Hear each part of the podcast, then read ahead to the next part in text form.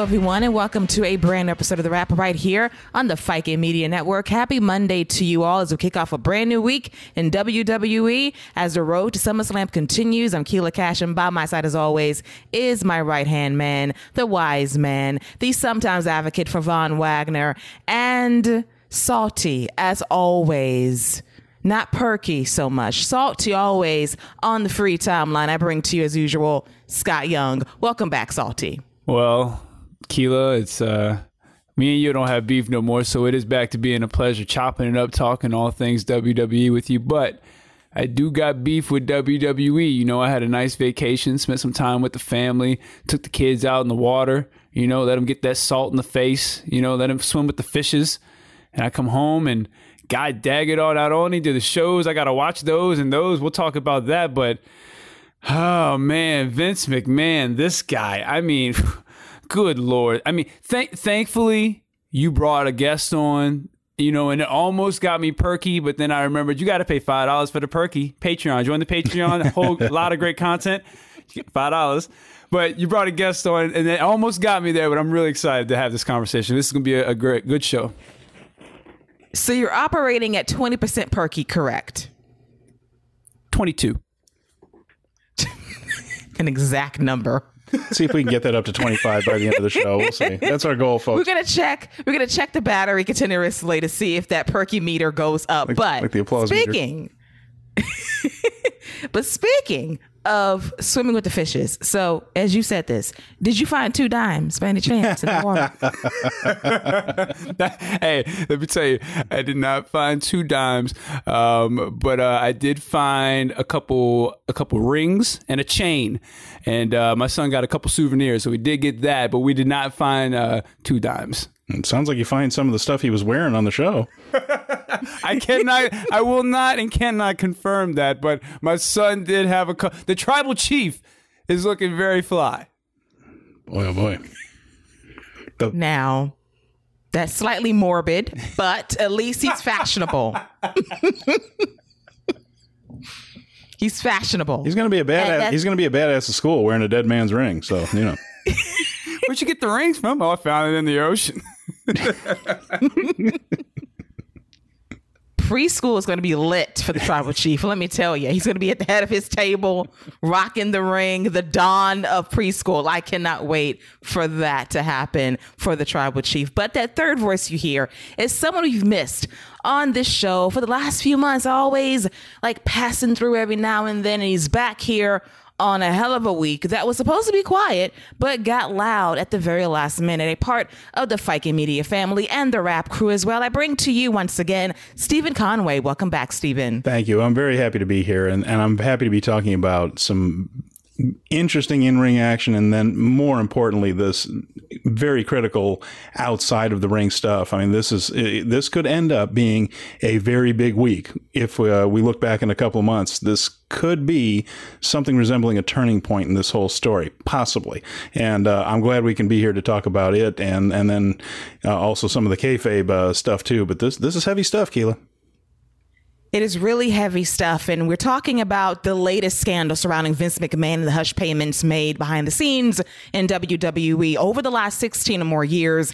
And to say it's not surprising would be an understatement. It's very unsurprising because we have been knowing about this, but to see it in print, to read the descriptions of what has happened behind the scenes regarding female talent being put in incredibly difficult positions in order to maintain their spot on TV and the payouts. $7.5 million for one person three years ago. And this is around the Me Too Time's Up movement. So this was fairly recent in terms of paying off someone to make sure they kept quiet about past dealings in WWE. And this all and this all revolves around the latest Wall Street Journal article that dropped on Friday morning detailing $12 million paid out over 16 years to four different women. And the difference this time around is that this is talent from the main roster. And I know that a lot of fans are trying to do their own investigation, trying to find the people that were working for the company around that time frame. Please don't do that. Can you imagine reading your story and you know the details and it's being replayed out in black and white? Don't tag people, don't ask people. It's none of our business. If they choose to break that NDA and tell their truth, let them do that on their own time. If there's someone that is not locked down to an NDA and they have a story to show, a story to share, let them tell their story in their own time. So don't press people into getting the truth. We know we can read the tea leaves, you can see through the lines. Just don't go after people to find the truth. It's very ugh, classless and kind of lowbrow in terms of trying to discover who did what, when, where, and how. I'm just not into that. But as we dig deeper into the story, you wonder to yourself, is this the breaking point? Because clearly somebody from WWE, from that board, is leaking information to the Wall Street Journal. And I don't blame them because apparently you want this man out of power. And I don't blame you for that either. And when the first news broke a few weeks ago, Vince came out on SmackDown saying, We're in this together. He makes a cameo appearance on Monday Night Raw to let us know John Cena is coming back next week. He tries it again a third time to introduce John Cena himself. It was interesting that Cena did not share any space with Vince during his return a couple of weeks ago, but the brazenness every after every news story that breaks, he comes out there, he gets the vanity pop, and the fans cheer for him. And it's on the fan base to say when is enough enough?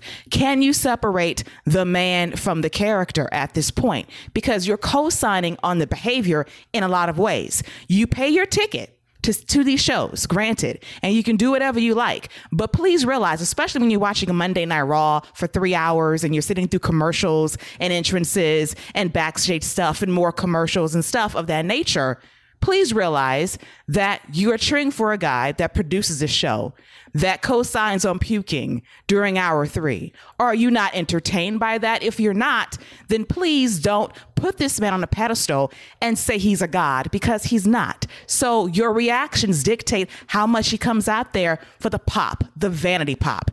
And I hope that corporate sponsors and Netflix, for example, they cut ties. That's the best way to say enough is enough because wrestling should not be immune to stuff like this permeating the industry.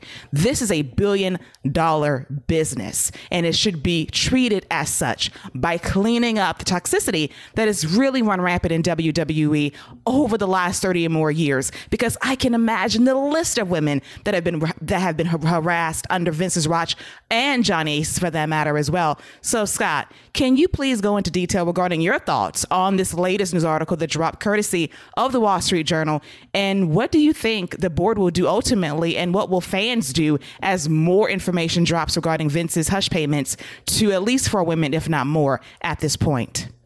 Keila, first off, I want to say that was really well put. Everything you said was, I think, just spot on. Um, just about the crowd reaction and you know how this is really enabling him and and really it's a continuous thing and and I said this off the air I, he's he's coming back he's going to come back and the reason he's going to come back is there hasn't been that shift. You know, there is the, you know, you separate the man from the character, but at what point does that stop? And I think that's that's long past gone. Once this I mean this article this is this should be the death nail of everything because uh, this is essentially saying we we know who it is. We're not we're not going to release their names, but we know who it is. And this to me this is this is the point where I think we were going to start seeing a shift. I, I, mean, it has to be. I, I, I don't know. I don't know what else WWE. I don't know what actions they can take, but you know, the longer this holds out, it's. I feel like whenever the bottom drops, it's just going to be a big, big drop. So this. I mean. I, I, honestly, I don't know. I don't know what you do, what steps you take. Um, this is a a disgusting situation. As I mean, that, that's that's the best way I can put it. It's a disgusting situation, and everything you said about finding out who the victims were and just invading the privacy and, and doing things that are completely unnecessary and unhelpful to the situation.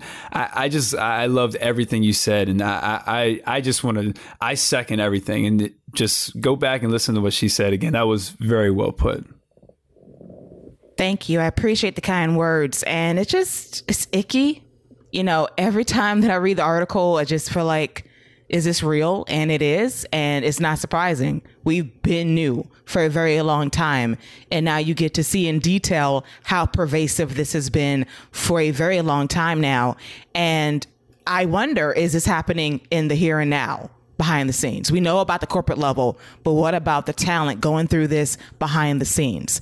And I can only imagine. And it's 2022, and we're going back to a time period of 15, 16 years ago when we saw how women were, how women were presented on WWE television. You can read between the lines. You can see these storylines not being too far away from the reality of the situation, and that's what really makes all of this that much more disturbing. So, Stephen, what is your take on this latest scandal surrounding Vince? And will this actually be the moment that he steps down completely from WWE? because someone in that board might be his own family, might be Stephanie, might be Triple H, might be Nick Khan saying enough is enough. It's time to move this company into the 21st century in terms of being a modern wrestling promotion that is above the carny shit once and for all. I have my theories about who it is behind the scenes, but I don't have any proof or anything. But you're absolutely right. Someone on that board, probably plural uh, people on that board, want him gone and realize that he is a detriment going forward to the company and he needs to go. That is a challenge because of the way the business is set up, the way WWE's business is set up. I should be specific.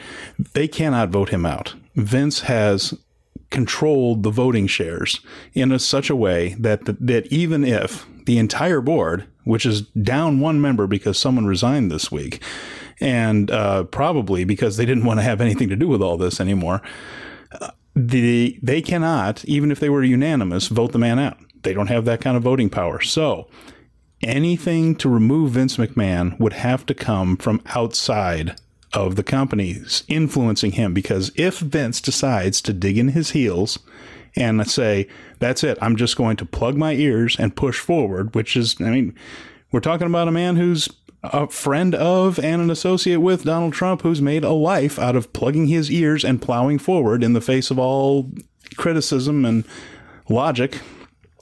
They really can't remove him. The only way would be if the business was hurt enough that he was worried about his own wallet and his own payout. I've been saying for a long time, I think that Nick Khan is there to sell the company. This guy's a deal maker. That's what his job has always been. He's not interested in running a company for years and years. He was brought in because he has connections with multinational entertainment conglomerates.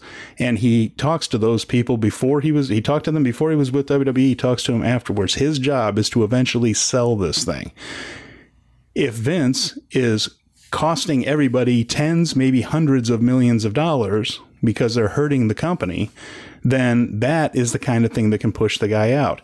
What's going to be interesting to see is the contortions this company goes through to keep him in the creative position. Now, the last time, the last round of controversy had to do with the paralegal that we know now. We don't, you know, not saying anybody's name, but the paralegal who was paid extra to basically have an affair with Vince McMahon, then was moved over to Johnny Ace in that really creepy way that they did, saying they passed her, the poor woman, around and then doubled her salary, all this stuff. That one, they said, well, you know, he was doing something inappropriate with someone in the office, so he is no longer the CEO. We're putting Stephanie in charge, wink, wink, nudge, nudge.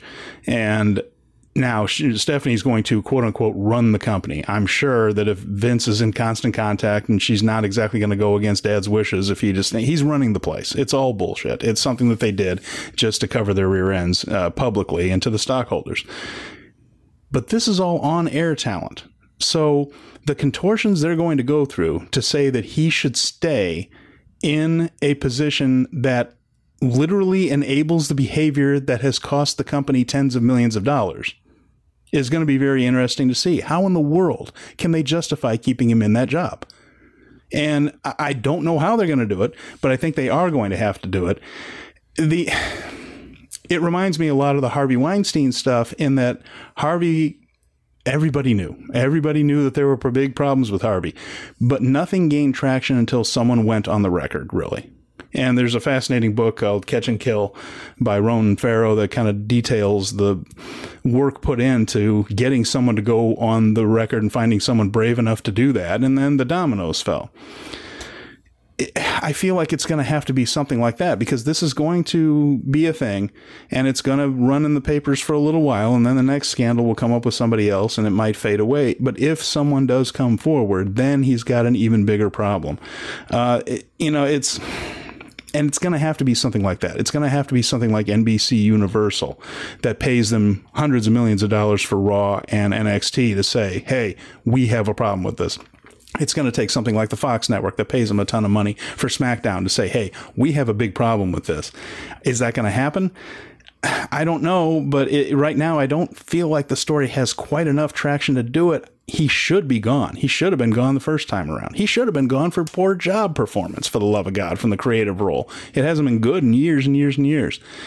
But he's the type of guy that digs in his heels and they can't vote him out. So I think it's going to have to come from an outside source. There's going to have to be some people coming forward to say, yes, this happened to me and uh, but that's the kind of thing that could come out of this and there, I, I don't think anybody believes that these NDAs are indicative of the only time this man ever took advantage of his position. That was a very long Absolute explanation and a long answer, so sorry about that. But those are that's just what I've been thinking about since the, since all this came out. It's absolute facts, though, and it is going to take someone being on the record to say these things happen. That is not attached to an NDA. Maybe we need Ronan Farrow on the story for the New Yorker to do the ultimate expose. It might come down to that, but these Wall Street Journal leaks are warning shots, Oh, yeah. saying, "Okay, keep doing it." Yeah. So you want to go out there, you want to get cheered. Here's another story, and it's Mm-hmm. only going to be a domino effect the more he stays on the job. He'll be 77 next month. A 77 out of touch by 20 years year old man in the chair trying to tell me what is relevant in today's wrestling. No. Yeah. He got to go. He does. The, the, the weird thing is, he thinks he's bulletproof. He thinks this is his kingdom, and he feels like he's. And keep in mind, this is a man that beat a federal indictment for for drug tra- for drug trafficking. Basically, he was a steroid dealer. He was prosecuted as being a steroid dealer, and he won. He beat. You know what the the winning percentage is on federal indictments? It's like 90 plus, and he beat it. So this guy just feels like, ah, what can a newspaper article do to me? And we talked, we, we heard about how he walked back after that appearance on SmackDown, got the cheers of the crowd, walked to the back and yelled, fuck him. That's the kind of guy we're dealing with here. And it's going to take a big, big shove to push him over the edge. But I agree with you, Keila. I don't think that whoever's leaking this is done.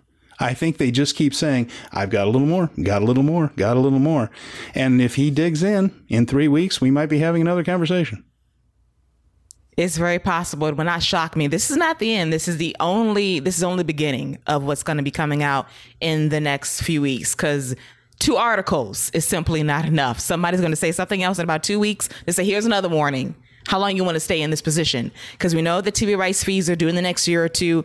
How much you want to take? How many blows you want to take from this? The Netflix deal with this documentary, which was incredibly expensive, has been shelved. Yeah. It might never see the light of day. And that's a lot of money that they hyped up via these. Oh my God, can you imagine the quarterly earnings report Oh, yeah.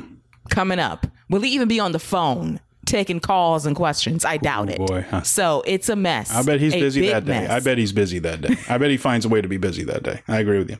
Yes. He's deferring all questions to Stephanie because she's in charge technically. But my God, can you imagine those questions that day? He certainly hasn't missed any creative duties, though. Unfortunately. The one, the He one coulda spot he won't go home. The one we encourage him, please retire. Chill out. he reminds me of some of these like college football and college basketball coaches who won a national championship 20 years ago and the school doesn't feel like they can fire them even though the game has clearly passed them by. I attended Indiana University and Bob Knight was still the coach when I was there. I'm that old. But the he was bad for years before he did all the stupid stuff that got him canned. It's just that they couldn't fire him because he'd won all these titles. It kind of reminds me of Vince in that sense. It's like he hasn't actually been good at his job of creative in a very long time. I'd put it at over 10 years, maybe 12. And yet he just keeps plowing forward because people that don't know a whole lot about wrestling think that he is wrestling. Like there was there wasn't wrestling before Vince McMahon. There won't be afterwards, so you can't get rid of him. He's well past. The game has passed him by, and it, that's the only way. uh, Getting him out is the only way this is ever going to really improve. And and this week is an excellent example of just how how troubled it is in that uh, in that room. Yes, it was a very bad week for WWE television. But before we dive into the TV, we wanted to have some fun on this show, and Vince deprived us of that for a little bit. But damn it, we're going to have a good time because my co captain, Scott Young, had a great idea, and that we're going to have a cookout for the rap. And we're going to invite the coolest people in wrestling to the cookout. Oh. They're going to get a plate, some Tupperware.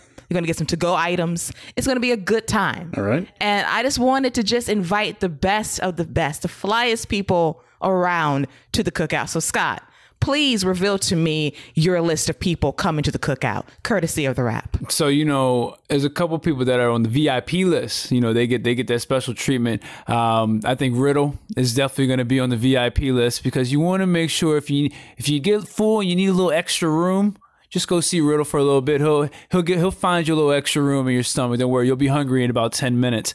The Street Profits. They'll be the life of the party. They'll be the DJs. They'll be holding it down. They'll be everywhere. And of course, they bring in the queen of the party, Bianca Belair. So that's a two for one. That's a two for one deal right there. You can't. That's that's the that's the the street EST. The streetist. That's the street EST right there. You know what I'm saying?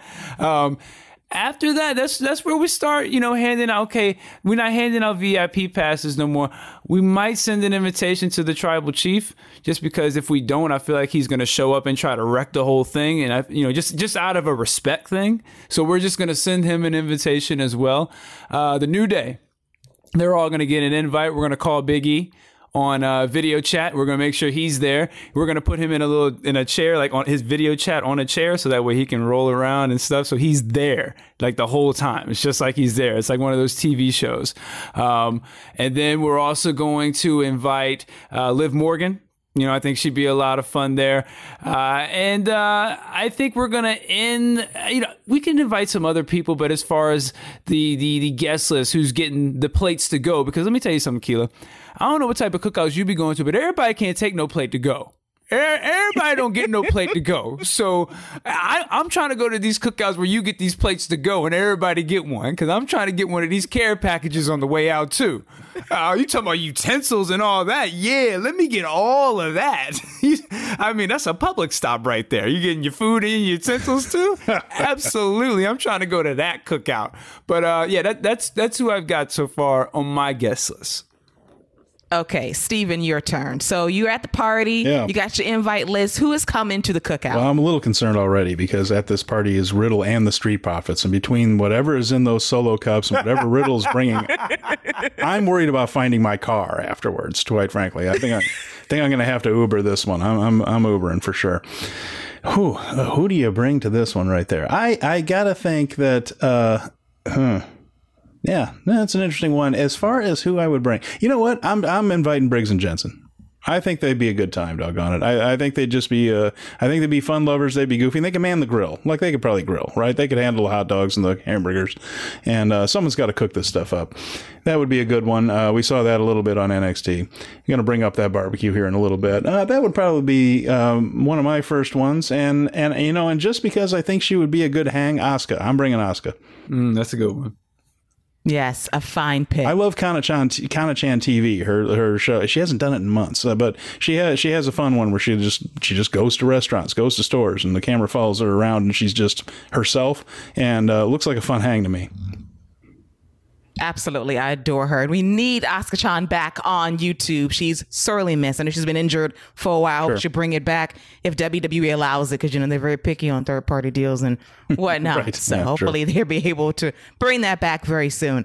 All right. My list, very similar to you and Scott as well, but I'm also going to bring to the cookout Trick and Carmelo, they got to be there. Oh, that's a good one. Got to set the tone Yep. properly. I'm also going to open a forbidden door. Oh, Ricky Starks has got to come to the party. go. Yeah, he can come. Yeah, Ricky's He coming. can come through. Oh, Ricky's coming. It's mandatory. And Randy Orton's got to come, bad back and all. We can get like a wheelchair for him. He can sit down, relax, rest the back.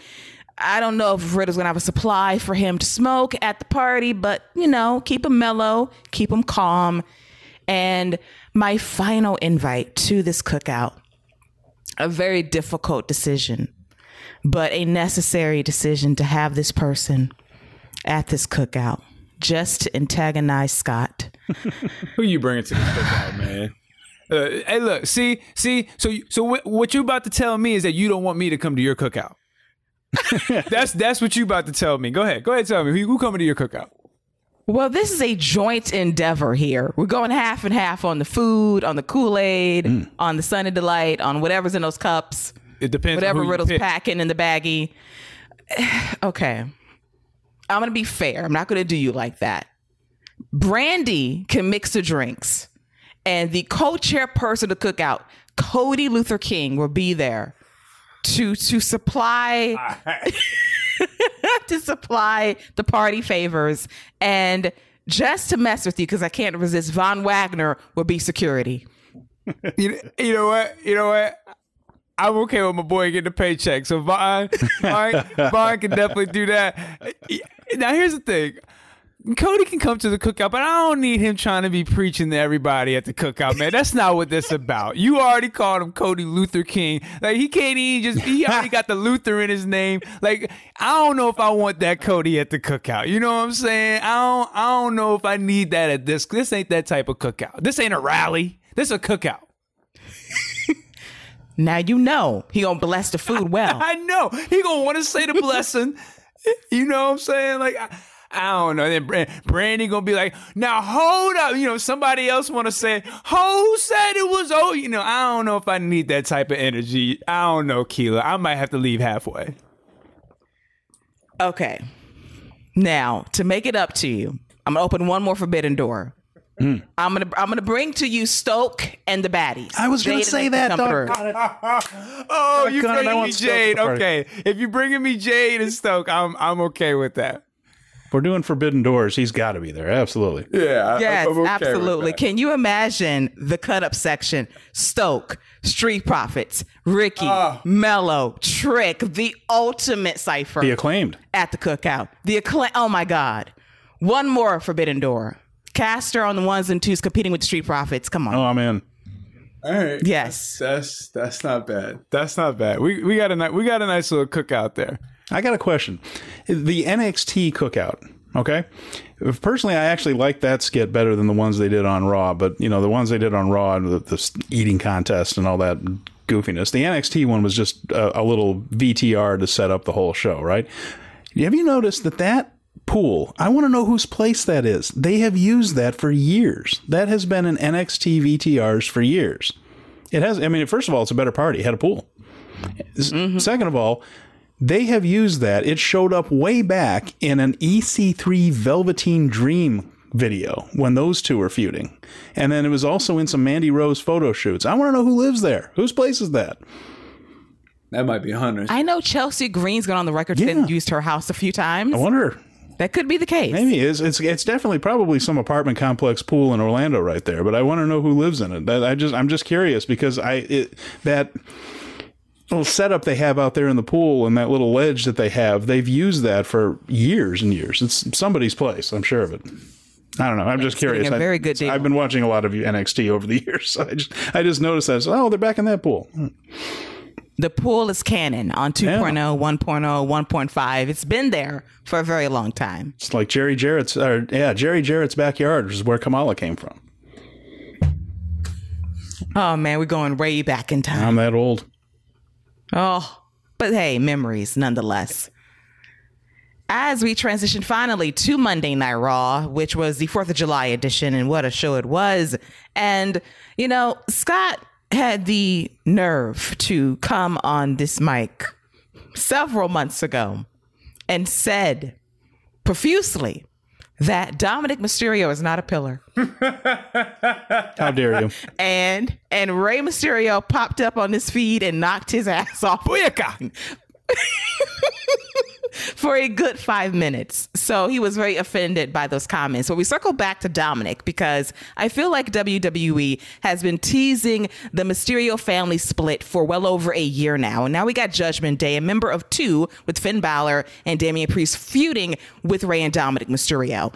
And I think they need another member would it be the worst idea ever to have Dominic finally turn on his father and join Judgment Day to see where he is as a heel? Can he grow beyond being the son of Rey Mysterio? Can he be his own man in a crew and see where it takes him in terms of character development and ultimately in ring work as well? So, Stephen, what is your possible take on Rey losing his son to the dark side?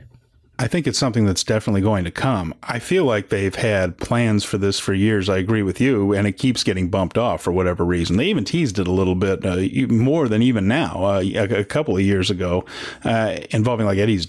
Uh, members of Eddie's family and things. So Eddie Guerrero, I mean, it'll happen eventually. Uh, I don't know why it was put off, but it's been put off for a long time. Uh, Dominic, I don't think he's very good in the ring. It's he hasn't been particularly good at much of anything. Maybe a heel turn would do him good. The issue was also that I also don't think Rey tries very often, but I think he would try if he were in matches with his son. Uh, Rey sometimes will show up at big shows. You know, if there's a stadium or something, Rey will do something more than his usual little set of like five or six moves in the same order every time. But I feel like it might invigorate both of them, but I don't feel like Dom is going to be particularly good as a heel or a babyface, but most tag teams simply exist in WWE so they can break up, with a couple of exceptions. Obviously, the Usos, New Day, and things have been around forever, but most of the time, tag teams are put together in WWE so they can break up. It's going to happen. It could very well be this one, and they go into either uh, you know later in the year or even all the way to WrestleMania with it if they want to. I'm sure Rey would love it, uh, and uh, maybe it would invigorate Rey a little bit and try to carry his son to something decent. So, I think it is coming. I think we're going to see it in 2022. All right, so we got you locked in for yes, finally, Rey will lose his son to Judgment Day, and they were feud is long overdue. And Rey can really tap into some great emotional stuff when need to be. I go back to his feud against Brock Lesnar roughly three years ago. Mm-hmm. He cut some of his best promos ever, and I was compelled by Rey Mysterio as a character fitting off Brock Lesnar. We knew the outcome was going to be academic, but he gave it his all anyway. And I just want to see Dominic spread his wings and see what he can do in a completely different role. And you got Season Vest and Finn and Damian that can steer him along the way. And obviously his dad that can bring out something emotionally within him to push this even more. So, Scott, now, despite your misgivings about Dominic being a pillar, do you think that a heel turn could possibly open the door to that? Not now, but maybe in a couple of years if he puts in the work to improve and get the character over. Well, you talk about Rey Mysterio potentially losing his son. Um, have you seen his haircut that he's rocking nowadays? He already lost Dominic a while ago when he started rocking that that whatever mullet thing he got going on. Like what? he gotta be turning bad if you rocking that every week. Are you serious? What do you think you're doing with that? Um, as far as the heel turn, I I think it probably would be best for him to work inside of a group and he can kind of work tag matches. He can be a fall guy and it and he be and him be able to still get his heat back by being in a group doing beat downs and whatnot. And he can get improved that way. Also, that can help him probably pull out some personality.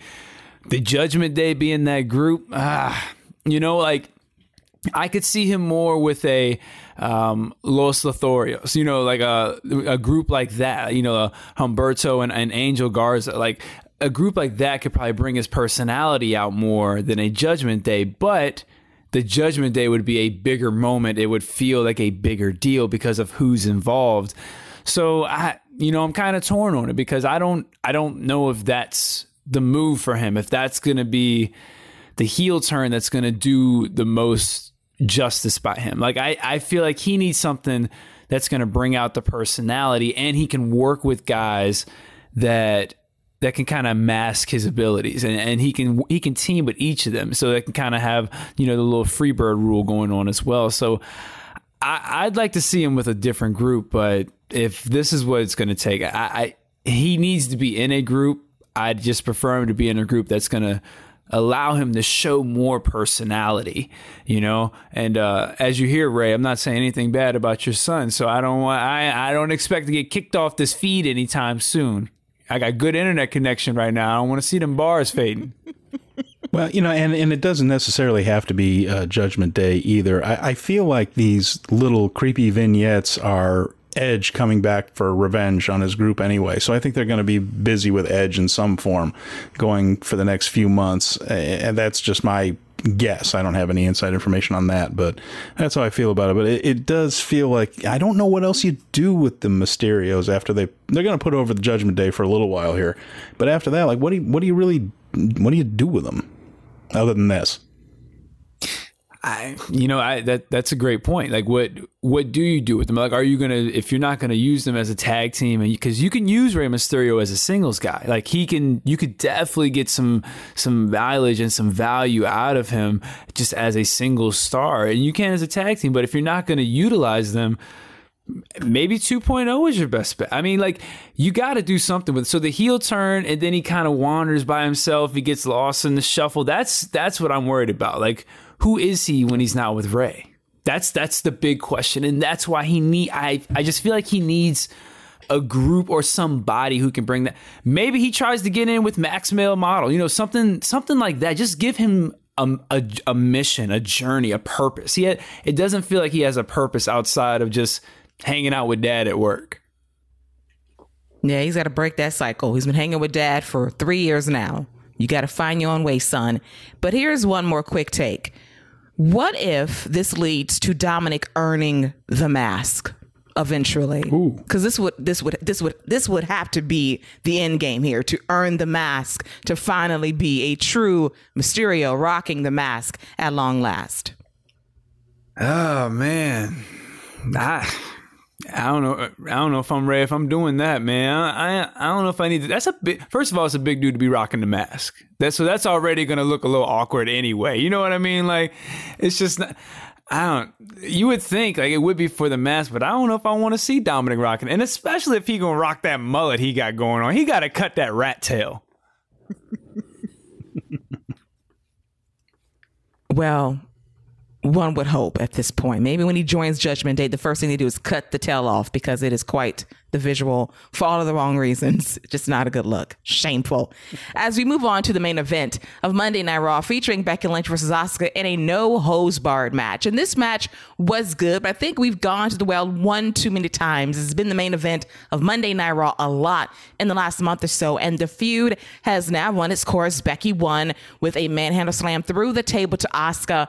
And I just love Becky's commitment to look like a hot ass mess at all times. Green hair, the mist to the face. I mean, she looks like a wreck that's gone through it. And I love the method acting in terms of I've been through it. You can see it all over me.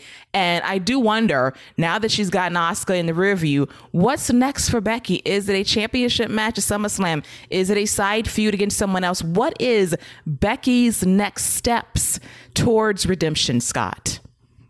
Man, I, you know, I, I really, th- I think this this Asuka thing that probably should have been the the SummerSlam because you got to keep her away from Bianca. I, I don't think she needs to go back to Bianca at any point in time because when Becky, the next time Becky goes after the title, it should be her as a babyface going after whoever she's going after as the man. Like that, that should be the next step in her journey. I feel like it's too soon for her to be winning these matches. Asuka should have won this match. That's that's where I'm at, and we should have got Asuka versus Bianca Belair at SummerSlam. That's that's kind of my mindset where I'm at. So I'm hoping that we get Charlotte Flair back and we get Charlotte versus Becky Lynch at SummerSlam. And that way we can keep Becky away from the title. We can have about four women's I mean this this way we can have important women's matches at the event, but I have no idea where you go with Becky. So I'm out here proposing Charlotte Flair, man. I mean, they both need something to do. Or give me Becky versus Bayley, even though I think Bayley's going to come back and take Carmella's spot and you know recreate the the Becky moment, except it's going to be Bayley for SummerSlam with Bianca. But I, I just. What do you do with Becky now? The win came too soon. I feel like Asuka could have used it more. I could have elevated her. I just, I don't know. And the, the crowd definitely showed that they've seen this match a ton of times. The ladies worked way too hard for that, though. I, I feel like they they they killed it. This was probably their best match they've had, but the crowd just wasn't as invested. They got a little bit in the end, especially when you get a, a superplex on a stack of chairs. You better give them something for that. But you know, it is what it is. I I am curious to see what Becky Lynch does next. I'm proposing her versus Charlotte. That way you can have a big time match and you still have two title matches. Yes, and it'll be very heated and personal at that. So let's run it back one more time at SummerSlam. So, Steven, Scott made a lot of good points. I think it's too much too soon for Becky to get back on the winning track. Asuka needed to win a bit more. She is still owed a one-on-one shot against Bianca Belair at a pay-per-view. It might not happen anytime soon, unfortunately. So that leaves us where does Becky go from here, heading into SummerSlam? Who does she face? My guess is that WWE is going to have her face Bianca and beat her. And I, I just feel like they are getting ready for Becky. They are putting it all on track for Becky versus Ronda at Mania next year. And that just involves putting Becky over and having her go on a run. And that I I agree with what you guys are saying. But I think that's what's in WWE's head is that we've got to get Becky back out on top. We've torn her down. Now we're going to build her right back up again. And it's going to be her, I think it's going to be, end up being her and, and Belair. And it's too bad because I feel like if Rhea Ripley heals up from her concussion, uh, that she could have that spot and have a really good match with Bianca. And then absolutely, Becky and Charlotte makes a ton of sense. And there's a lot of ways you could go and have more matches than just the two title matches on the women's side mean something. I agree. I, I agree totally. I just don't think WWE is going to do it. I think this is going to be the beginning of the launch of Becky back up on top with that title, holding it, and with the end game of being a collision course with Ronda. I'm depressed now. I'm sorry. this is why I haven't been on for months, folks. I just make I just bring the place down.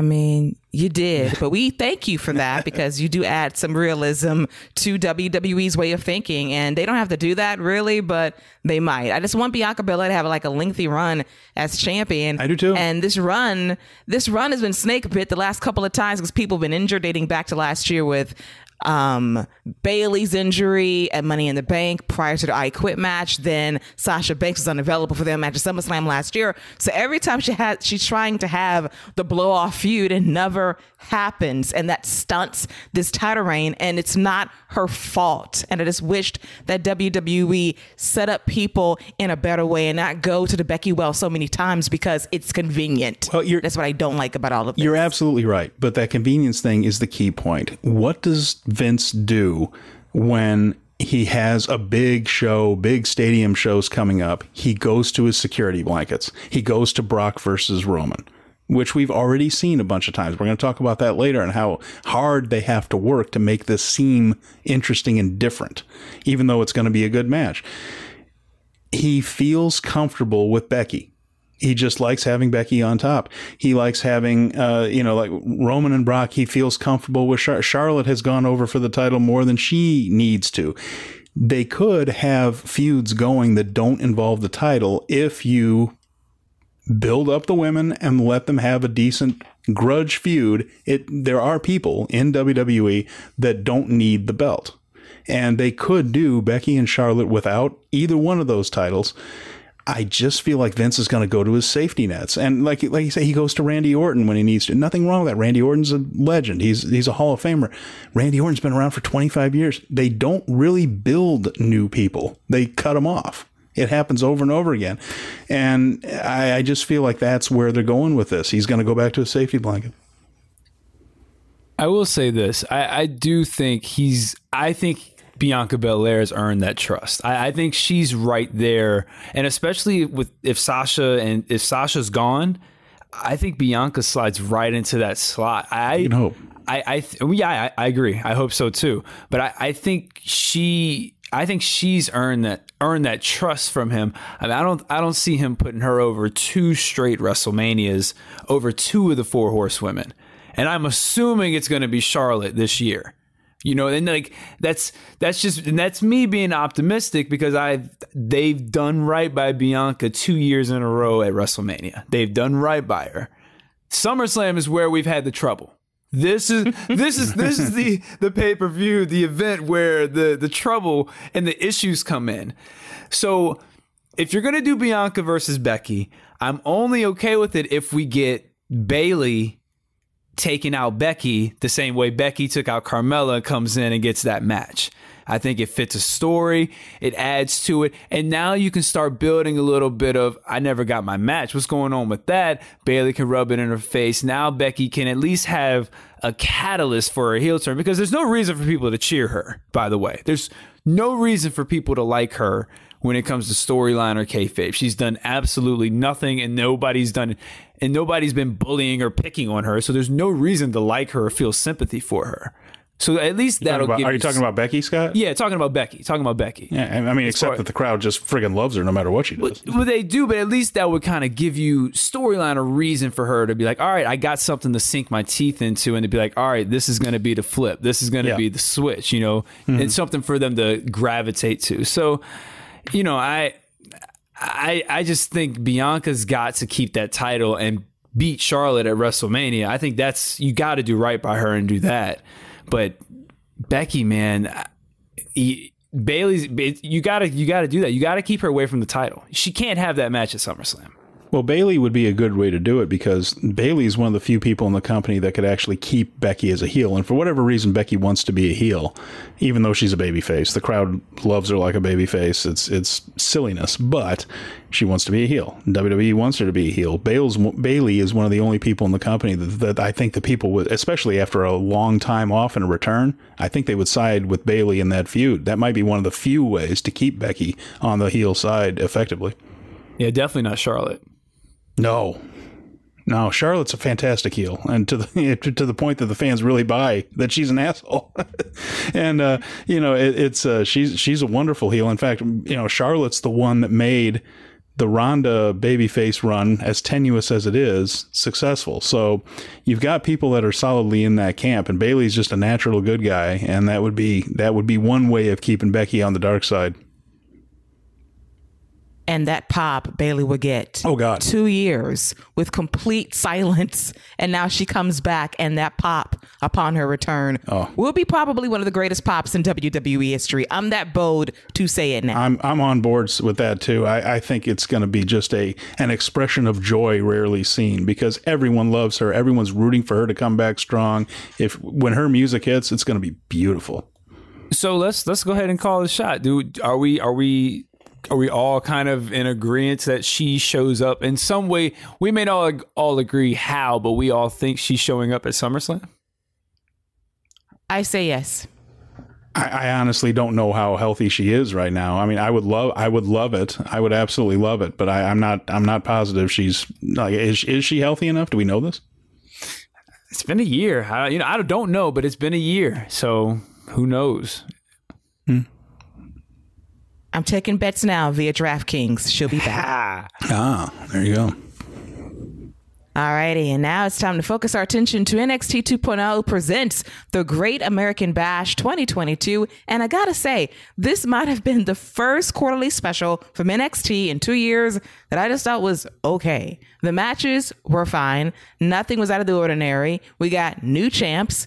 Yay, but I was completely underwhelmed by the in ring quality of this show. I felt like a spark was missing. When I miss the early days of the Performance Center with PC trainees as the audience giving me more life than the show, that's really saying something. It just felt like the show fell short of expectations in a lot of ways. I'm very happy for Roxanne Perez and Cora Jade becoming the new NXT Women's Tag Team Champions over Toxic Attraction. I Love Tiffany Stratton. She's getting better, but you know, needs more time in the ring and on the road. Bron Breaker has another great title defense against Cameron Grimes with the debut of the former Jordan Devlin attacking Breaker after the show. Put him through a table. The food flies everywhere. Poor food. That hot dog did not deserve that fate. I'm just saying. Then, of course, Melo comes through with the 1992 Dream Team entrance. Gotta love that as he defends his title against Grayson Waller. And the Creed brothers damn near destroy and kill and maim Roddy and Damon Kemp for the NXT Tag Team titles. The Brutus bomb. We got to stop that, homie. I mean, you're still taking it straight butt on the floor, and it's very, very painful. Despite all of that, the show was fine. Steven, what are your thoughts on the Great American Bash edition of NXT 2.0? Was it yay, nay, or just meh? I am in the meh category here, uh, as the kids say. Uh, this one was indeed underwhelming, but there were a few bright spots. But overall, yeah, I totally agree that this one just wasn't a whole lot different than a regular episode of NXT as far as in ring work goes. The bright spots Roxanne Perez is amazing. And I was looking at her on uh, on the internets there and just reading about her. She is 20 years old. Only 20 years old. She has only been wrestling full time since 2018, and she's that good that quickly. I, I'm not saying that she's that you know she's like ready for prime time right now, but I am saying that if she continues to improve the way she is, she is going to be a monster star in this business. Like she has no business being this good this quickly. And I was really impressed. She was the best person in that match. But I mean, of the four, it wasn't even close. And Cora Jade still has a lot of problems. She's her range isn't there. Like eh, just about every kick she throws either comes up short or clocks somebody. Uh, she's still there's almost comes off a little clumsy sometimes. It just doesn't quite work. And Gigi and Jacy have have they they've hit their ceiling as far as work rate goes for a long time ago, and they're not getting better. She carried that to a decent match. I, I was really impressed with her. But overall, uh, you know, the, the matches, like like you were saying with the Creeds, boy, there's some problems there. Uh, Waller and Carmelo had a good match, but I feel like you see a match like that on NXT every week. This did not feel like a big event once uh, once it was over with. Yeah, it just felt like an ordinary show, and they slapped a name on it. Yeah. Let's celebrate the 4th of July a day later. Okay, fantastic. Let me play a superior match, Io Shirai and Sasha Banks from two years ago that smoked this entire show. I'm just saying, mm-hmm. it was just a show. It was average at best. I was underwhelmed, slightly disappointed, and I love the Creeds, I truly do, but Lord, they were throwing people around, and I felt like their first match. I thought I was almost going to watch a fatality, and that's not a good thing. Yeah, they're not So, improving. Scott, they're not improving. That's a little scary that they're not improving because they're dangerous.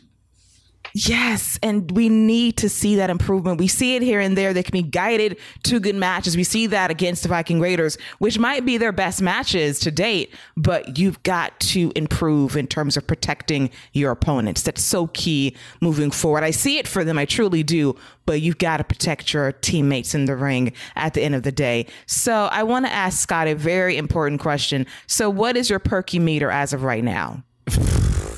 Well, I uh on a scale of ten, I'm probably like a a five. A five on Perky. So do we add that to the 22%? So you at 27 now? No, no, no, no. You're not gonna add five. No, no, no. We're gonna cut. We're gonna cut that in half. I So was, wondering, I was wondering what happened. We were, we were at 22 earlier, and now we're on 1 to 10. I'm lost. yeah, I, I'm, that's as far as the how many points we're gonna add. We can add ten points at a time. Oh. you know, per per segment. So uh, anytime we do a checkup, we can potentially add ten points. Uh, so I, we're gonna we're gonna cut that in half. We're gonna do two point five. We can add two point five for 2.0 because they gave a 0.5 effort in my book. I give them a five out of ten. So there's a two point five. That was very nicely done mathematically. I uh, I Yes. learned from Scott Steiner. and Axiom, apparently. Axiom. You are a math whiz too. Congratulations. They, they, what they doing with a kid? Who they who they trying to fool with a kid in the in, the- in the classroom? Like what was that? He's not just a kid anymore. He's now a math he's whiz. an axiom kid. he's, a, Axiom kid. he's a mathematician axiom kid. Um, I, I'm surprised we didn't see him and Chase U in the background. Um, first of all, my first thought of this show was is whose idea was it to let Brutus do the Brutus ball and for Damon to be the one to catch him. Who thought that was a good idea? Roderick then- Strong. I mean, Roddy, my guy. Rod, no, Roderick Strong is the one that said, You're doing this. I'm not catching that guy. Roderick should have been like, nah, bro, you're not doing either one of them because you're not doing it. Bruh, your I am, cheeks I am built- five I am five foot six tops. I am not getting that guy landed on. That guy, that guy's cheeks are not built like that to just be coming down like that, taking Brutus bombs. Um, I I did enjoy the Carmelo Grayson match. I, I thought there were some sloppy spots in it, but the match and the energy, I thought was really high for that match. The entrance was fantastic. The crowd loves Carmelo. Grayson Waller is still the most hated guy on that entire uh, channel. Like, on, like anytime 2.0 is on, nobody gets more jeers than that guy. And I just I wish they would do more with him. I, I he should be going after Bron to really give Bron somebody to for the people to rally behind, like really get behind. Even with Cameron Grimes, people were are still cheering for him. Like you gotta you and let me and Vic Joseph, that guy is absolutely awful on on Tuesday night. He said during a tag match, "Look at this, they're doing a two on one move," and Wade Bear's like, "Yeah, it's a tag team match. Of course they are." like, I, I, and then he's and then he's taught during the main event. He's talking about, yeah, you know, Bron Breaker's here because of his name and he's had the easy path here, but Cameron Grimes has had to work for everything, and that's why he's upset. And he shouldn't be upset about that. It's not Bron's fault that he was born that way. And I'm like, what are you, uh, what? What are you talking about? This is why you're building up your top baby face? I I have no idea what you're talking about. And then Wade Barrett, he's having the audible be like, "What do you What do you mean, Vic? You know, I think Cameron Grimes is he's worked hard, but Bron's worked just as hard." You know, and I'm like, guys. What story are we telling here? Do I need to put this on mute because the crowd's surely not helping? I I thought Bron and Cameron worked really hard, and the crowd was just not there. I, I don't know if it's Cameron or if they're getting sick of the Bron dominance and he needs bigger opponents. And I don't know if the guy from 90 Day Fiance, I mean, JD McDonagh, um, I'm sorry. I, I could have swore it was the guy from 90 Day Fiance that showed up on my TV, but no, it was JD McDonagh who was driving. Apparently, the, the video, the vignette we saw of him driving was him driving to the arena. That was him literally on the way to the show so he could attack Bron. And then he just got there. Um, so I don't know if that's going to be the feud to build him up because that's certainly not going to get the butts in seats because they don't even know who that is. They're gonna th- they're gonna think it's the guy from 90 Day Fiance because I swear if you put put them two together and by side by side and tell me they don't look alike. You know what? When we think about it, you're not wrong. But you know what I think about when I see the former Jordan Devlin on my TV screen? With all due respect to him, all I see is budget Finn Balor. That's all I see. Really? Oh, That's all I see. His face. Hey, you just killed is him. budget Finn. boy, he's really good though. He's good, but all I see is like, wow, that's Finn Balor light. And he can't shake those allegations, unfortunately. I hate to say it, but it's true. Well, now that we have our 90 day fiance plug out of the way, that's all I see now besides budget Finn Balor. That big head. That dude got a that, dude got a head. noggin. Like he got a noggin. When that dude was driving down the road, all you saw was a head. You didn't see the body. You just saw the noggin waving in the head. I'll say this: he's like a he bobblehead. might be he might be the best worker that Bron's encountered though in the ring. It's possible. Definite possibility. I can see that. Yeah. And uh back to the creeds ever so briefly. Um this is what I want. Because I, I I get the sense there's an alpha battle between Roddy and Julius.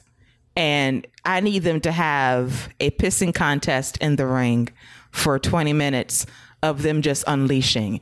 And if Julius throws Roddy around, I need Roddy to kick the shit out of him repeatedly just have a all out fight. If it becomes a shoot, fantastic. Because I think that's where the story lies. Not the tag team so much. This is purely Julius and Roddy. And I think if given 20 good minutes, they can deliver to possibly send Roddy into the sunset because we know what he's not going back to. He ain't going back to the trailer park. Let me tell you. Oh, no. Oh, my boy ain't going back to the trailer park. I'm gonna go ahead and tell you that right now. That is that is that is a fact. He ain't going back. so letting you know he no. As we make that transition to Friday Night SmackDown on Fox, and I'm gonna be very frank and say this show sucked on Friday. It was a really bad show to really cap off a really bad day for WWE. But one of the few good things about SmackDown was Paul Heyman, and to a greater extent, Roman Reigns. Roman was so happy to be on TV Friday. I've never seen him so elated. He was walking, he had the smug look, he was given like five different meme faces, and he channeled Pastor Roman, saying, If God wakes me up, I can do anything. Like Roman, amen. Where's Scott with the with the sermon? Mm-hmm. yes. yes. I was like, Roman, that is a word, sir. Amen. Where is my money? Where's the collection plate? Let me put 20 in. So I was very impressed by that. But Paul Heyman really did the Lord's work because he tried to sell me on Roman versus Brock part 75. He tried to tell me that Brock's up against a wall and he's desperate. And when he's desperate, he can do anything. He beat The Rock at 24. He broke The Undertaker's undefeated streak at WrestleMania. He beat Goldberg at WrestleMania. So when he's down to his last shot for a championship, he's dangerous. So I need Roman to become a savage. He needs to become vicious and vindictive because you know three ain't enough. You need 10 seconds to beat Brock at SummerSlam. Last man standing. I need you to bring out that tribal chief in you. Be the real head of the table. And I was sold.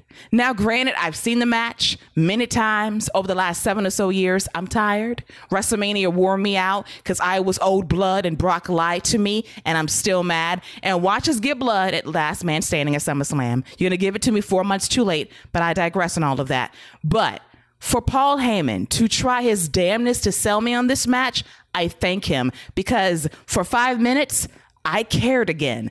It's getting there, but Paul tried really hard to make me buy in on this feud once again. So, what is your take, Scott, on Paul Heyman trying to sell you on the latest chapter, the alleged last chapter of Brock versus Roman Reigns? you know, Paul Heyman did a masterful job, I thought, at cutting that promo. There's no better way of building your your guy up than by building the guy that he's gonna beat up even more. And the more you build up Brock Lesnar as this monster, as this killer, as this guy who's done all these things, the more you build him up, the greater the victory is, the greater the mountain seems like. And the way he the way he spun that and let's and Roman, the way he sold it, the facial reactions, every time he would say another accolade that Brock did, Roman got a little bit more pissed off. Not fired up, pissed off. But then when he started shifting it, like you said, Keila, you know, I'm gonna need Roman to do this. I'm gonna need this Roman. I'm gonna need this Roman. Every time he said that, he got a little more fired up. He got a little more angry, but it, it was more of an aggressive type angry, like a controlled anger. Man, I, I thought the entire thing was beautiful. I, I I loved it.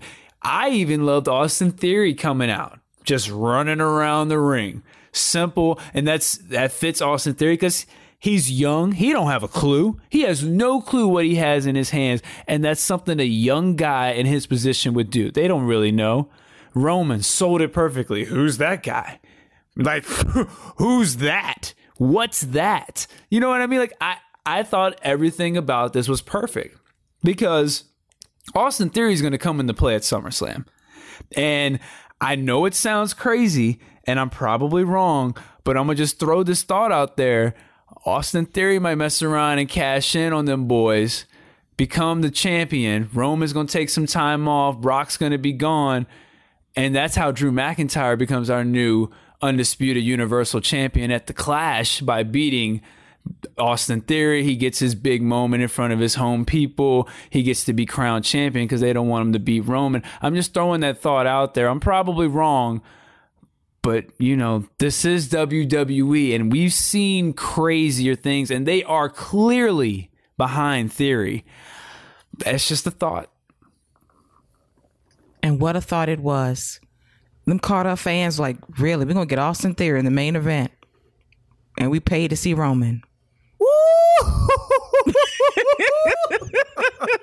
oh, they gonna riot. Well, Wales gonna be mad as hell. Like, what the fuck is this? They better get the rock. pay for this. Like, I, I, you're right though. Now that you said that, yeah, they're definitely not gonna do that. They're No. definitely not gonna do that. No. Roman's definitely making that trip. Yeah. you're Yeah. right. No. Yeah. but I, man, I, I would love to see it. I'd love to for Drew to get his moment overseas. It's not gonna happen, but you know, that was just a thought. But you're right. whole- they're not gonna riot. The whole country of Wales. We've been denied oh, a show for 30 years. And you're gonna bring to us Austin fucking Theory with two belts? Yeah. Refund. After immediate after that World Cup heartbreak they just had, I don't think they could take it. they can't take another blow. So, Stephen, after Scott's outlandish idea love it. to piss off an entire country Scott, for heat. Scott is already into that barbecue stuff with Riddle and the Street Profits. Apparently, with that idea, that was he's apparently already into the He solo sipped. cups. He sipped all the way through. He did. So I poured. is I your- poured what Riddle gave me into the cup. Was I not Oh supposed my, to do that? Oh boy, Did I do that wrong? well, we're gonna find out real soon. That's yeah. Somebody check on you later. That's all I'm asking. Yes. Did you eat Randy's edibles? That's a better question besides that. Twice, oh Lord. So, Stephen, what are your thoughts on Paul Heyman's promo to sell us on Roman versus Brock, part 95? Yes, I went up 10 chapters. He did it. Or 20. He did a fantastic job, and it was a wonderful promo. And he's about as good as it gets in the world right now at doing things like that.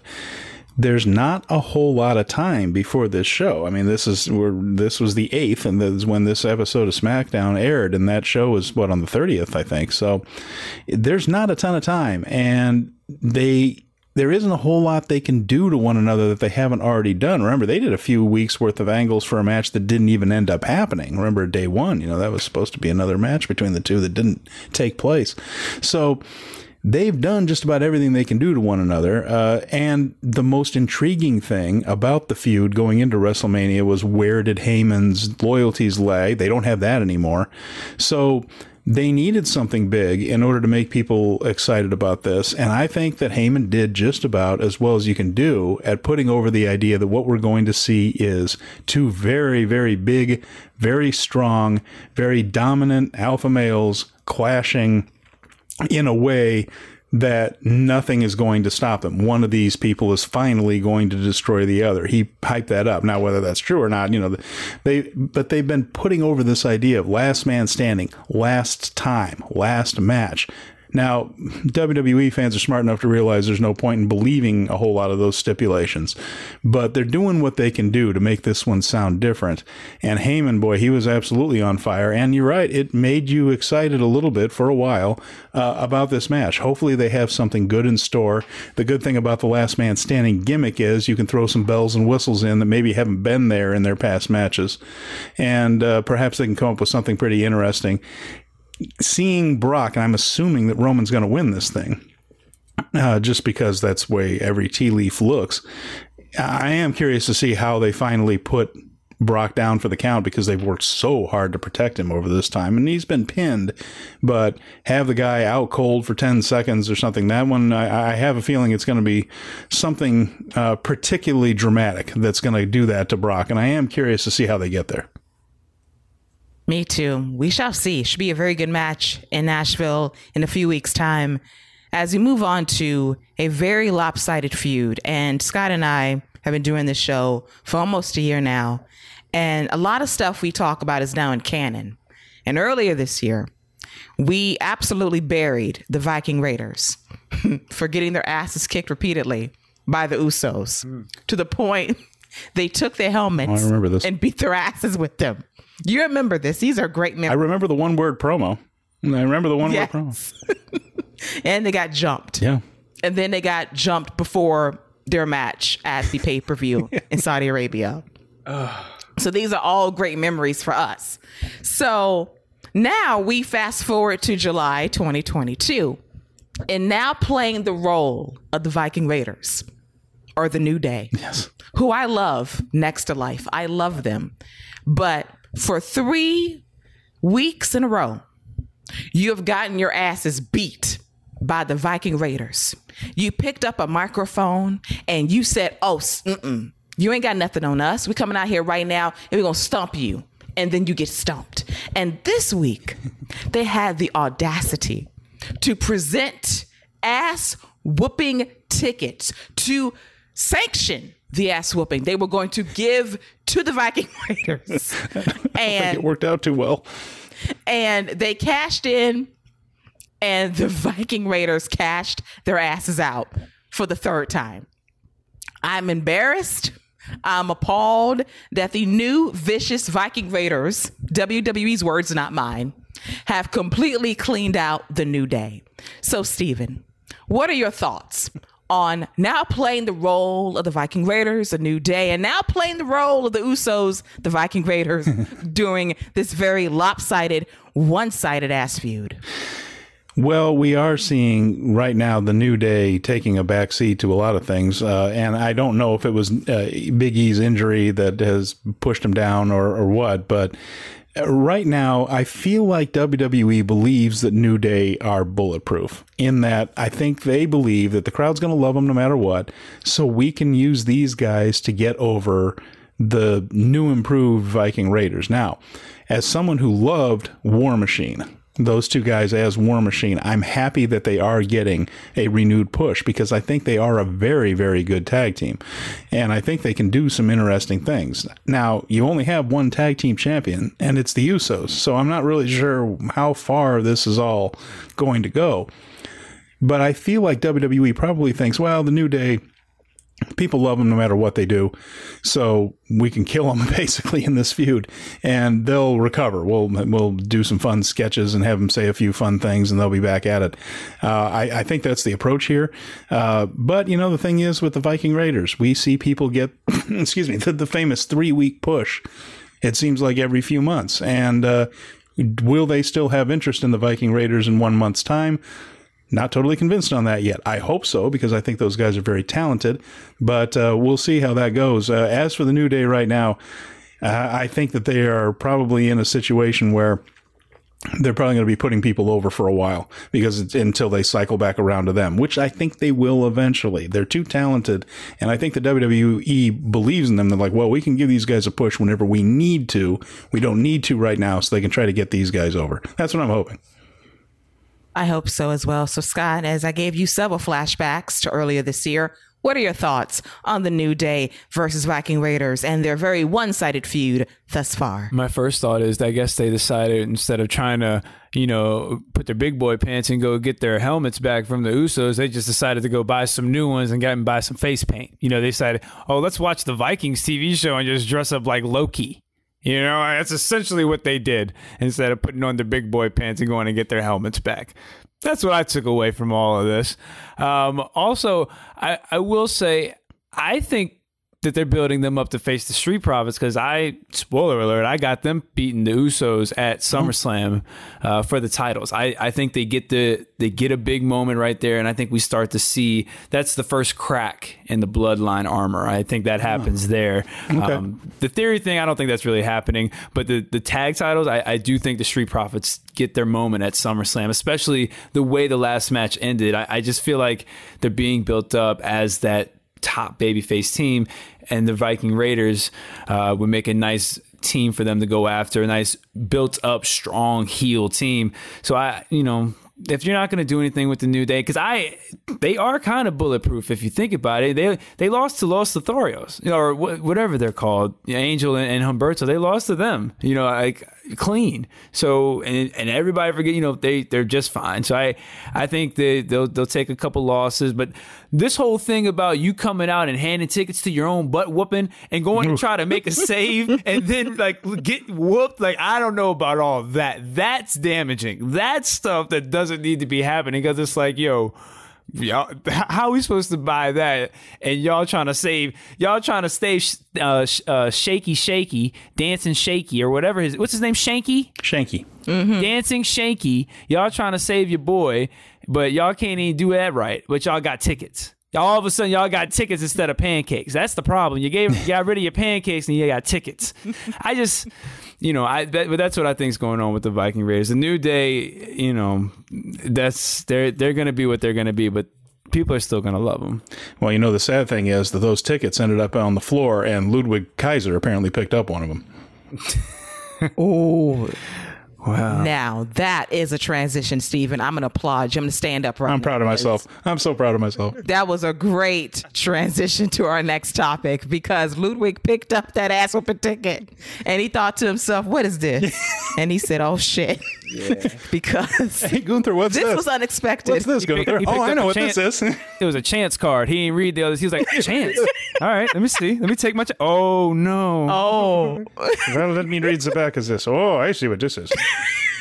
That's why he was so upset during his promo. Wait. Did you notice how angry he was? Like every and I, he knew what was coming. He knew what was coming. now, okay. I am not going to let Steven slide because I don't know what that was. It was the worst It German accent like ever. Worst German accent ever. That's what it was. But not only that, just a touch of Danhausen peeked through. Oh no! yes, it did. I swear. You listen back, Danhausen hopped in your soul for like five seconds. Oh my lord! Oh, Yes. I need Hook to save me. Yes. Yes. so Ludwig Kaiser had a match against Shinsuke Nakamura on SmackDown. Shout out to Happy Corbin playing the role of Pat McAfee, dancing on the table. He is not that he has not been that entertaining since broke ass Corbin last year, so that made me laugh.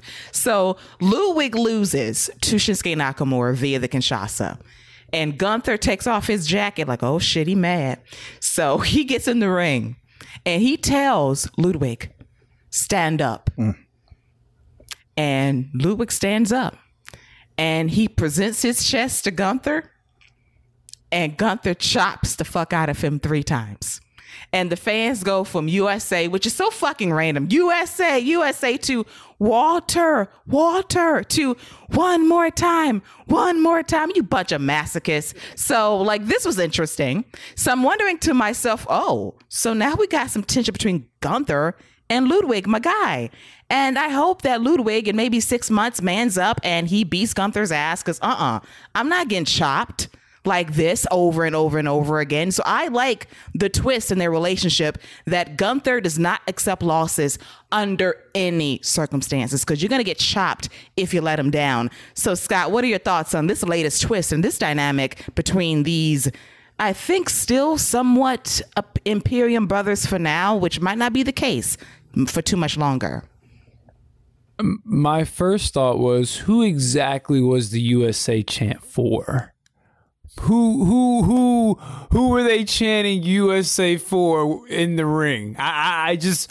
I'm just trying to figure it out. Was that for Corbin because he was leaning on top of Michael Cole and, and Corey Graves still strumming his air guitar? Like he was still going? Was that what the USA chant was for? I because I that threw me off. Um, I think this is eventually going to lead to we're going to see this a couple more times. Kaiser's going to lose some matches and he's going to keep getting chopped down. And we're eventually going to see Walter lose a match.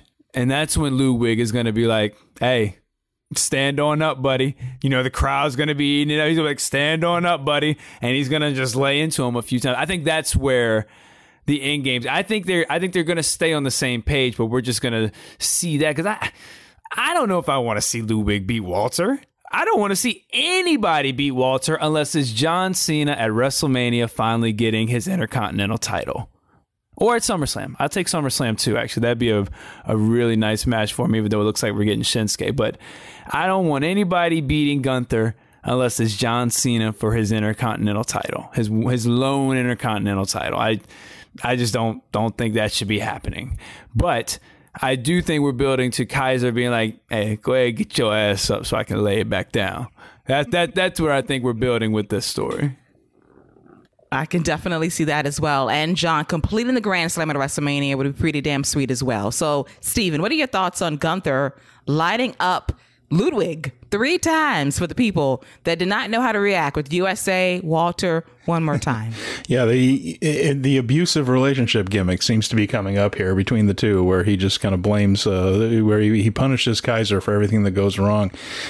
it was clearly done to drum, drum up a little bit of sympathy for Kaiser, the way Kaiser played it, uh, and it does seem like it, like every other team in the world, it's going to lead to a breakup. I wrote a piece for Fight Game Media where I said that Gunther winning the Intercontinental title and Bobby Lashley winning the U.S. title, and I wrote it about a month before uh, Lashley won it.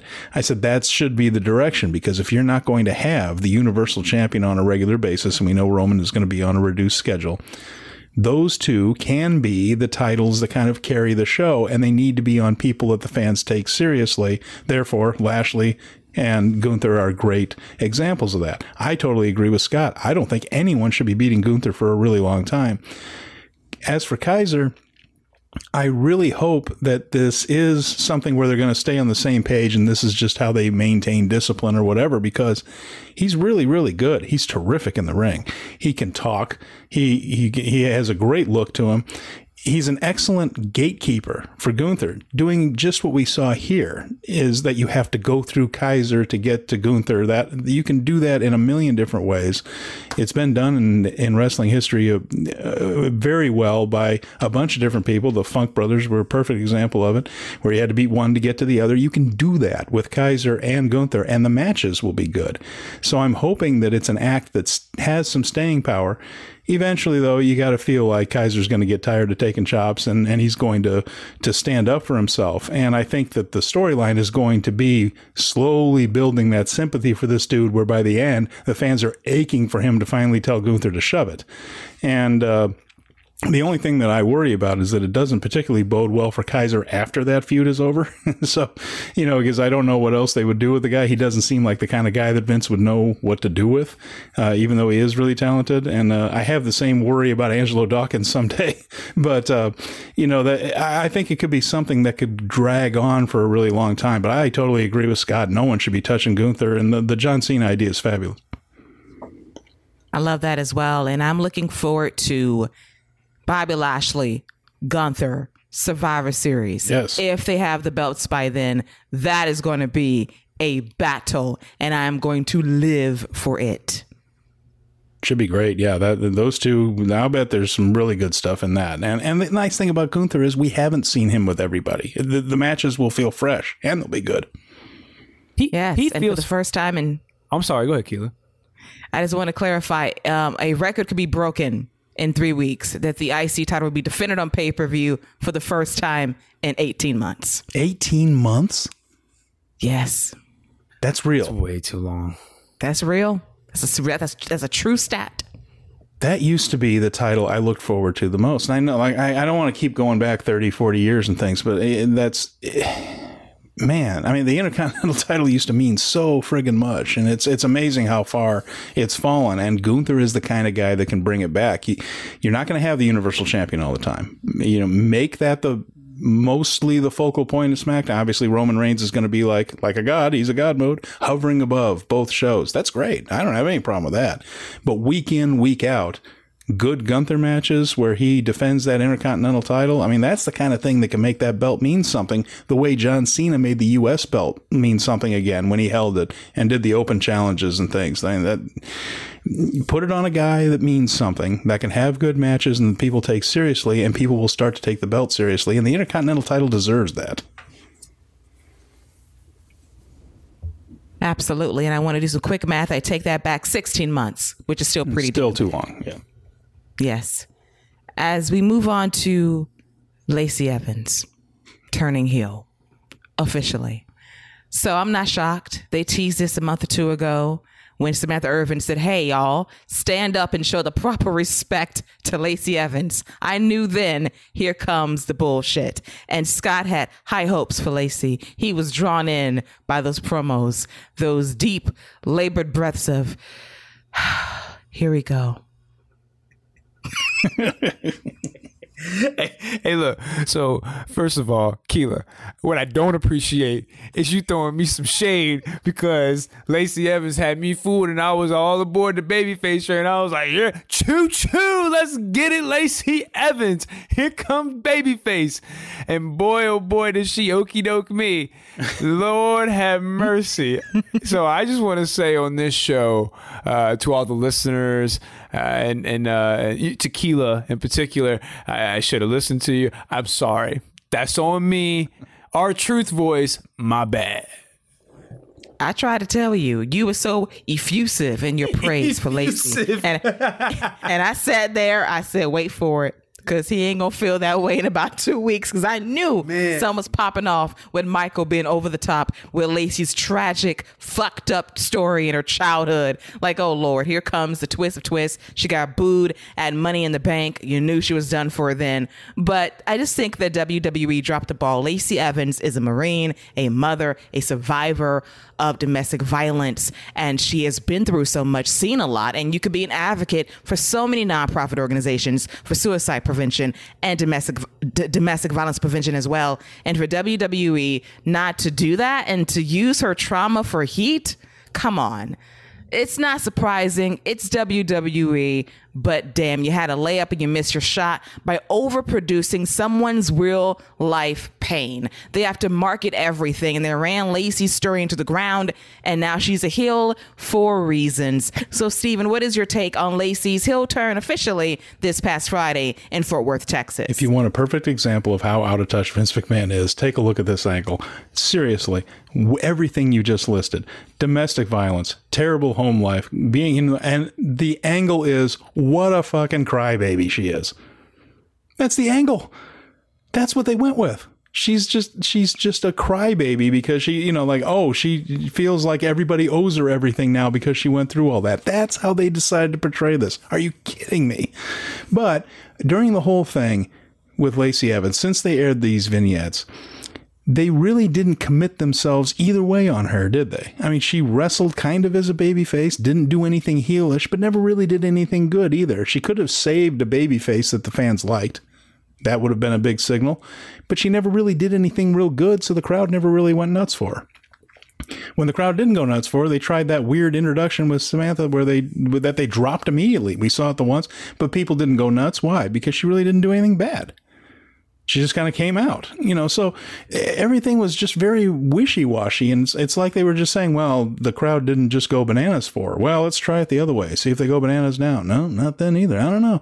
And so this is the first time they feel like they've committed to anything here, but it does feel like that story was set up to be a resilient woman, a babyface who overcame everything, and it certainly felt more authentic than the early 20th century Southern Belle gimmick that she had been doing before.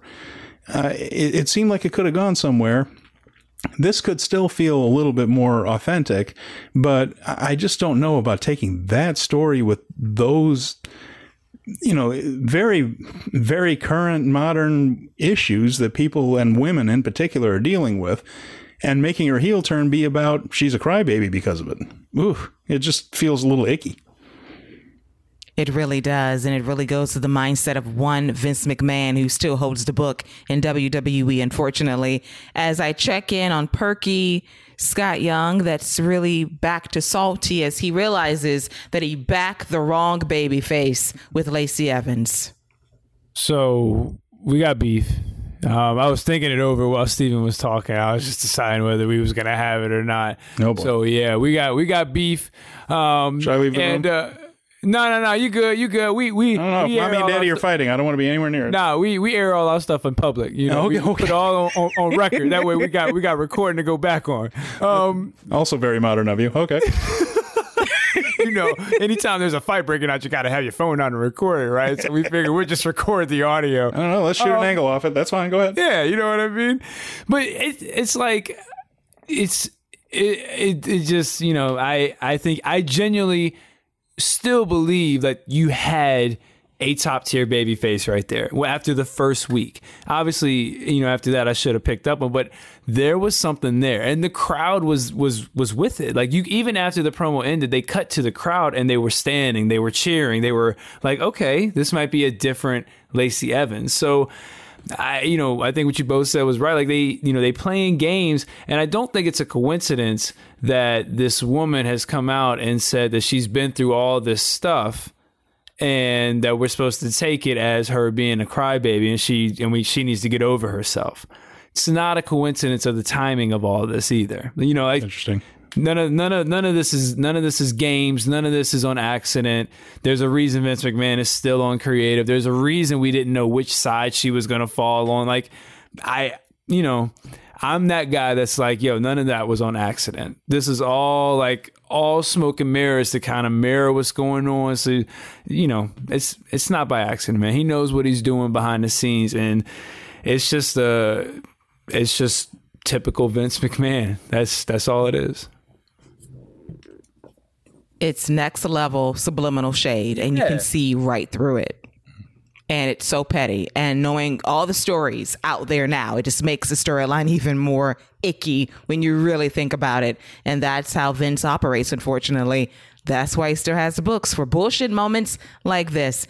And what a way to cap off SmackDown with a match that was advertised in advance and then they didn't deliver. So I checked my clock and it was 9:51 Eastern. Yes. And I thought, are they really going to shortchange Right. Drew McIntyre and Sheamus, two guys that can go out there for 20 good minutes and deliver a hell of a match?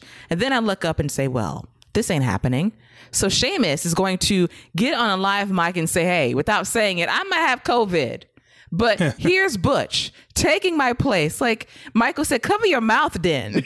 Get out the ring. Like that is just so tacky, too. So it's Butch versus Drew McIntyre. And the the audacity to give Butch, Pete Dunne, and Drew McIntyre three minutes. Excuse me? Let this be on NXT 1.0. oh. Hell, NXT UK three years ago. Give these two dudes 25 good minutes and they will have a television match of the year. But oh no, let's give two established men three minutes. Drew wins, and then he goes after Sheamus with Angela, the sword, and we replay WrestleMania as he cut the ring ropes in half with the pyro going off to end this shit show that was awful, almost from beginning to end, with the exception of Paul Heyman's promo and maximum male models. Despite Max Dupri's shaky delivery regarding Monse and Monsoir's tennis fashion show. But I digress on all of that. So, Scott, what are your final thoughts on the main event angle that was short on time and false advertised for that matter as well? So I won't, I won't, I won't keep us too long because I only have a couple thoughts on this. Uh, my first thought is that is on camera, literally attempted murder. I, uh, what what else do you call that? He swung a sword at him, so that's attempted murder. Um, secondly, uh, what what are we doing here? I, I, what are, what are we doing with your top baby face on SmackDown? Why are we playing games with him? You, that's not helping him by beating Butch like that. That's just pissing people off that you did that to Butch. So those are my thoughts. A waste of time. A waste of you know of, of a switcheroo with Drew. If you'd have gave them twenty minutes, I think people would have been okay with the switch. But you did that. You know, you doing you just WWE doing WWE things. Yes, one final F you to all of us. That's it. So, Stephen, your quick thoughts on this main event on this main event that really wasn't at five minutes or less. Had the exact same reaction you did. It was like, there's no time. They can't do. th- They can't do this with these two. I, I didn't think it would be that lame where they would just kill uh, Butch, Pete Dunne, but it, was deeply disappointing, of course. And they're drawing this out. They have two months to get to this show in Cardiff, and they're drawing it out so Sheamus can eventually put him over, so Drew can have his big moment there in, in, in Cardiff in the main event.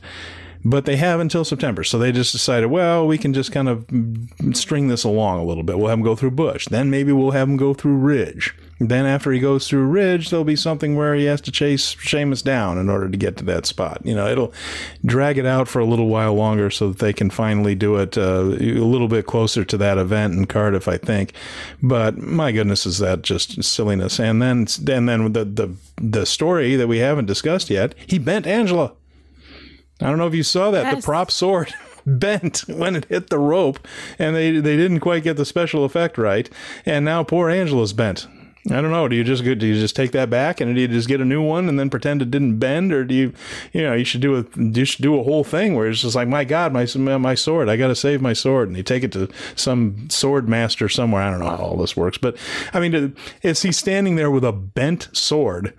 You know, it was just like, oh my goodness, this is the perfect capper to the night. It was just, it was like you said, it was just a total crap show. And then the guy standing there with a bent prop sword that allegedly, uh, his mother must have been a crap sword maker. Really, is a lesson we learned. Yes, but I know who can fix that broken sword. Who can fix it? Brooks Jensen. He's got a strong hand. Oh my goodness. Man, Jack off Jensen can't do nothing but smile and look at some tickle bitties. That's all he's good for. He put his he ain't hand on it. bringing and it was- to the table. He put his hand on my sword and it was straight again. Oh my god. The healing touch That of Brooks Jensen. That's the way he. I'm just saying, like, give it to him and he'll handle it in more ways than oh, one. that was well As- That was that was that was that deserves love right there. That was really good. I'm doing the Champa pat myself on That the back. really Very proud of right myself there. for that. Yes, what a way to wrap up this show. but before we go, you know, we had to rack our brains around what in the hell happened on WWE television that was worthy of being the best damn television match of the week. And I'm going to poll my guys here. So, Steven, you go first. Tell me, did you find anything from Raw, SmackDown, NXT, NXT UK, hell, even main event? Did you find anything on WWE TV worthy of praise this week? There wasn't a lot to choose from, was there? But I did find something, and it, it's a sign of the times. The best damn television match of the week featured a man barfing afterwards. But the match that I actually did enjoy to a certain extent was Bobby Lashley and the Street Profits defeating Theory, Otis, and Gable on Monday. The action of the match, the angle was terrible. The skits with the barbecue was terrible. It's Vince doing his middle school humor. But the match itself with Lashley and Dawkins actually had a really good match there, and and of course Montez Ford just does something amazing almost every time he's in the ring. Gable was terrific. Otis didn't do a whole lot except look like he was sick to his stomach. Uh, that match wasn't half bad. Uh, I'll take it. All right, Scott, your turn. Any match that stood out to you this week? Yeah, I thought the uh, the best match this week was Ms. and Mrs. versus AEW Rampage and NXT 2.0. I, I still think that's the that's that's still the, the big matchup for me. I thought that was the best match this week. Uh, nothing else on Raw, SmackDown, or 2.0 really caught my eye. But if uh, you know, if I had to pick a match, I'd I'd probably say Bron versus Car- Bron versus uh, Cameron Grimes. I thought that was a. Re- I, I thought they worked really hard. Like I thought the match itself was really good. I just don't think the crowd cared. Yeah, that was very unfortunate. Hard work, but it was not appreciated by that live crowd. They got to get the hell out of Florida. I keep saying that, but they won't leave. Unfortunately, they're stuck there indefinitely. It's a hell space there. They can't leave. But my pick also comes from NXT 2.0. I'm going to give the nod to Carmelo Hayes versus Grayson Waller for the North America Championship. Was it perfect? No. But you got a WrestleMania level entrance for Carmelo Hayes, and that pushed it over the top for me because it was a serious matchup that was good for the majority of the time they had, and I love their chemistry. So therefore, that was the winner for me in a very thin week of matches in WWE post 4th of July. As we put a bow on this week's edition of The Wrap right here on the Viking Media Network, I want to thank Stephen and Scott for joining me as always, chopping it up with all things. WWE. Don't try and be nice now. We still got beef. We going off the air with beef. We'll see how it goes next week. You know, hopefully WWE gives me something to be perky about, or uh, if not, you'll have to find that on the Patreon. Five dollars. Come check us out. Well, our, our goal was to get you from 22 to 25, and last we checked, we were 24 and a half. So we can't leave everybody hanging here, Scott. How did we end up today? Well, let me let me tell you. When you first of all, That's that's tequila shade good, definitely. Keila. We're in trouble. the, the, tequila shade definitely took you down 1.5. Let me just throw that out there off top. You're already Tequila. off top down 1.5. And, That was a mournful sigh when I asked that question. And, just and she, and she knew what she did. She knew what she was doing, Steven. Don't don't let the don't let the sweet laughter fool you. that Don't was 100% intentional. Don't let her shade sag you like Angela's sword. Hey, listen, man. Rise above. I, I don't. Hey, listen. Put, I, your, put yourself in Jensen's hands. Well, don't do that. Never mind. Whoa. see, see, see, see, this is what I'm talking about. You know what? J- And just for that, I'm putting you in the same category as Keila Steven. Oh, no. We don't quite have beef, It's all gone wrong. but I'm taking another 1.5 down. I'm, I'm I'm at a 15. You know, I'm just I'm just going down to a 15. Let's just let's just cap it right there. Fifteenth. There's the key. I'm throwing it away. Hmm. I'm gone. You know, it's it's going to be another four months before I'm back. Oh. Ugh. Oh man. well, we will see you for Thanksgiving week right here on the wrap. Thanksgiving. If that happens. Thanksgiving. Hey, we ain't seeing, thank- we're not seeing him till day one. We'll see you Oh, on day no. one. Oh, Now, now it's only fair that he returns if he's going to be gone this long for the second annual Wrap Awards. He must be here True for that. No doubt. No uh-huh. doubt. oh, I returned the. because he was our wingman last year. I year. returned the tux. All right, I'll, I'll get it back. So, ladies and gentlemen, he might not be back for four to five months. Hey, li- listen, this all depends on what type of beef Keila start handing me while you gone. Yeah. You know what I'm saying? So you better talk to Keila. Well, It's under advisement. well, hopefully I can make a turnaround and come back because I really do enjoy doing this show. And all, all kidding aside, I appreciate you, Keila, and, and Scott listening to me uh, go on about uh, Vince and all that. It's it's been an interesting and heavy week, but uh, it, coming on here and laughing a little bit was a nice way to end a, a tough week if you're a WWE fan. So I'm glad I was able to come and have a few laughs with you guys, and I appreciate you having me here. We love you for that. And we try to add some levity to a very heavy situation the best way we know how. And despite our pettiness and saltiness and perkiness, we find a way through it despite our beef getting in the way. And it's ongoing beef. This is the best feud on Fight Game Media today. It's bringing people in $5 a Perky Scott when we get along once a month. But otherwise, you know, it's what we do. So drop that $5 just in time for the SummerSlam 05 review coming your way very soon to the Patreon. You know what to do. Click the link below. That's the best cheap plug I got. But for myself, for Salty and Perky, Scott Young, and for Steven, that's a wrap on all things WWE.